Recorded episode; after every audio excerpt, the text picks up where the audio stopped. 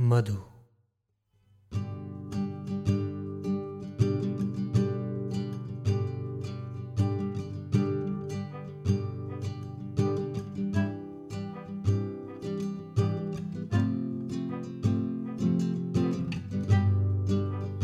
हज़ारों ख्वाहिशें ऐसी के हर ख्वाहिश पे दम निकले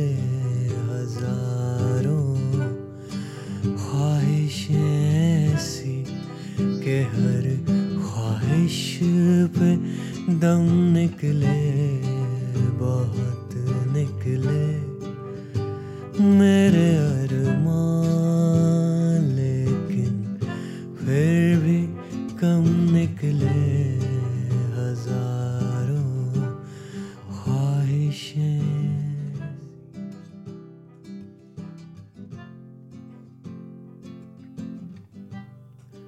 मकान नंबर सैंतीस।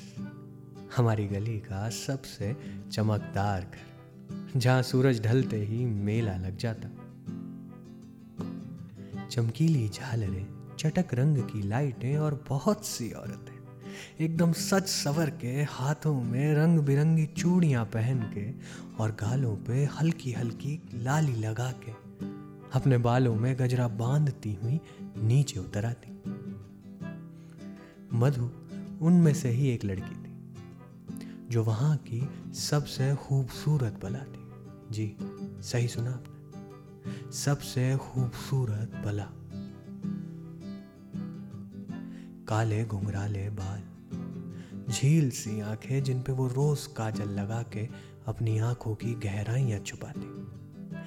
गुलाब से लाल होंठ और नीचे वाले होंठ की दाई ओर एक छोटा सा काला तिल। जो मानो खुदा ने उसे खुद की नज़र से बचाने के लिए लगाया।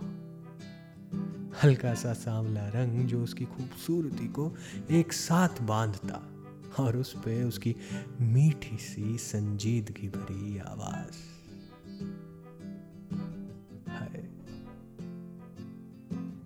खैर, कहाँ थे हम? तो मधु को एक नज़र देखने के लिए लोग शहर के कोने कोने से आते। और जिन्हें वहाँ जाना मुनासिब नहीं लगता, वो अपने घर की खिड़कियों और छतों से ही काम चला लेते जैसे कि मैं। मधु की अदाएँ सबको रिझा देती, लेकिन उसके दिल पे सिर्फ़ एक ही का नाम था। डरे क्यों मेरा कातिल? क्या रहेगा उसकी गर्दन पर? डरे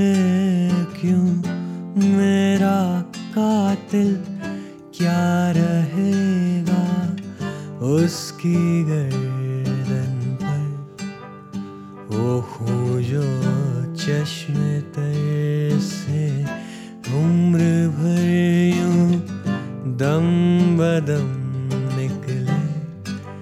ओहो जो चश्मे से, उम्र भर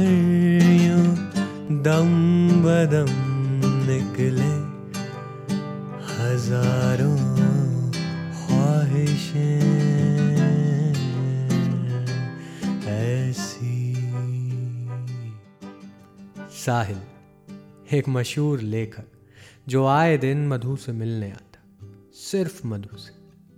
और मधु को जिस दिन साहिल के आने का आभास होता, वो बिल्लू से पहले ही कह देती, कि आज मैं साहिल के अलावा और किसी के साथ नहीं बैठूँगी। बिल्लू साहिल का नाम सुनते ही खुश, क्योंकि जनाब साहिल का वास्ता एक बहुत ही अमीर खानदान से था, जो पैसा खर्च करने में एक दफ़ा भी नहीं सोचते। मधु के किताब खाने में सिर्फ़ और सिर्फ़ साहिल की किताबें होती।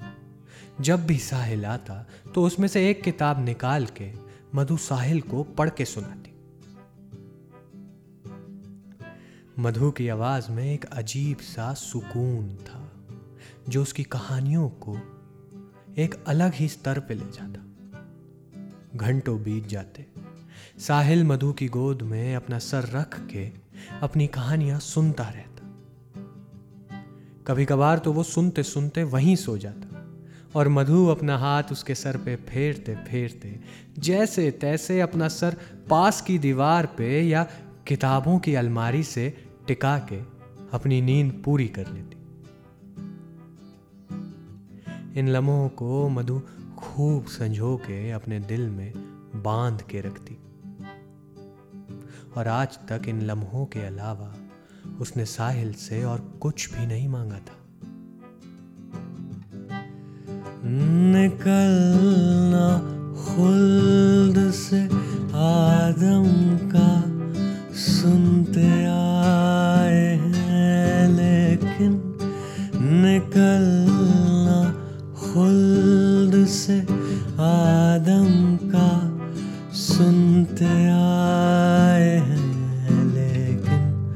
निकलना खुल्द से आदम का सुनते आए हैं, लेकिन निकलना खुल्द से आदम का सुनते आए हैं, लेकिन बहुत बेआबरू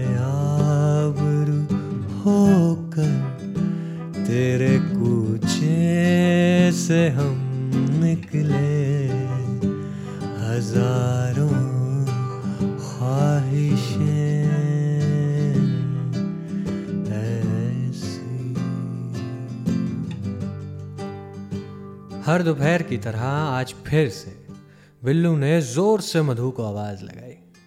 मधु?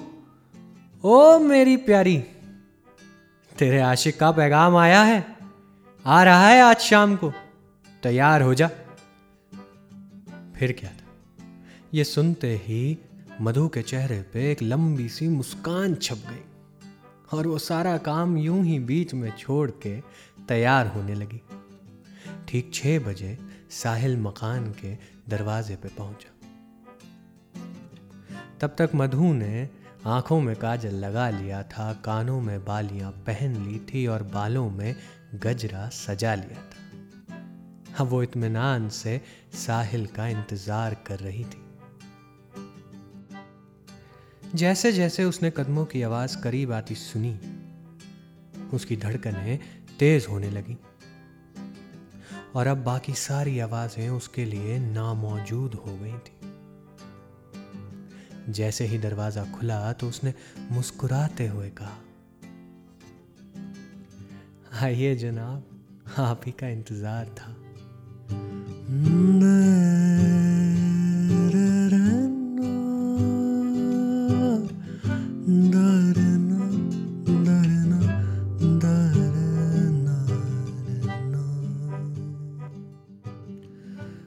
दरवाजे पे सिर्फ़ बिल्लू को देख मधु उलझन में पड़ गई। उसने उचक के बिल्लू के पीछे दूर तक नज़र फेरी और बिल्लू से पूछा, साहिल कहाँ है? बिल्लू ने हिचकिचाते हुए बोला, प्यारी, वो वो आज नहीं आ पाएँगे। कुछ काम आ गया है।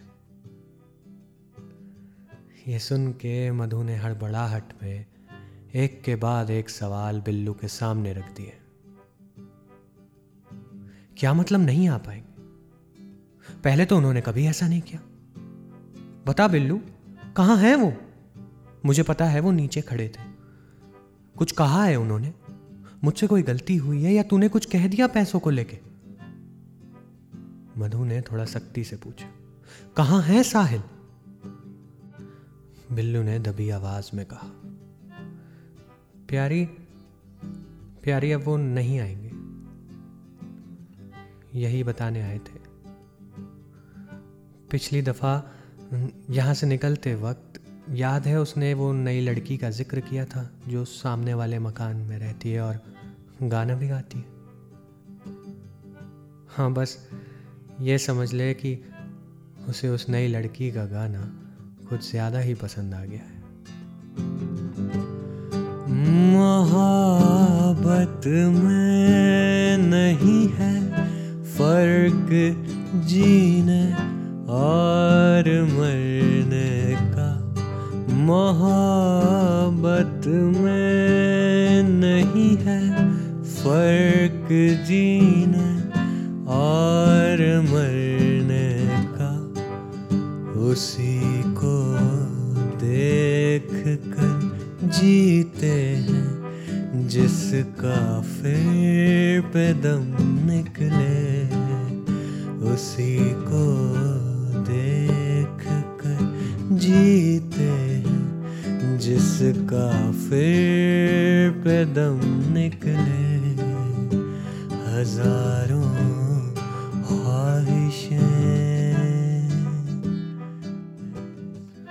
मधु के पास अब वो चंद लम्हे और कुछ किताबें रह गई थी। जिनके सहारे उसने अपनी सारी ज़िंदगी काट दी। वो रोज शाम को वैसे ही तैयार होती, आँखों में काजल लगाती, कानों में वही बालियाँ पहनती और बालों में गजरा सजाती। फिर साहिल की कोई किताब निकाल के ऐसे पढ़ती, जैसे मानो उसी को सुना रही हो। पर जैसे ही सामने वाले मकान से गाने की आवाज़ आती तो उसका दिल सिमट जाता। ज़ुबान काँप उठती और आंसुओं से उसका काजल बह जाता। अपने कमरे में बैठी मधु, फिर से किसी दीवार या किताब अलमारी का सहारा लिए, आहिस्ता आहिस्ता। अपने सपनों के आगोश में हो जाती। हज़ारों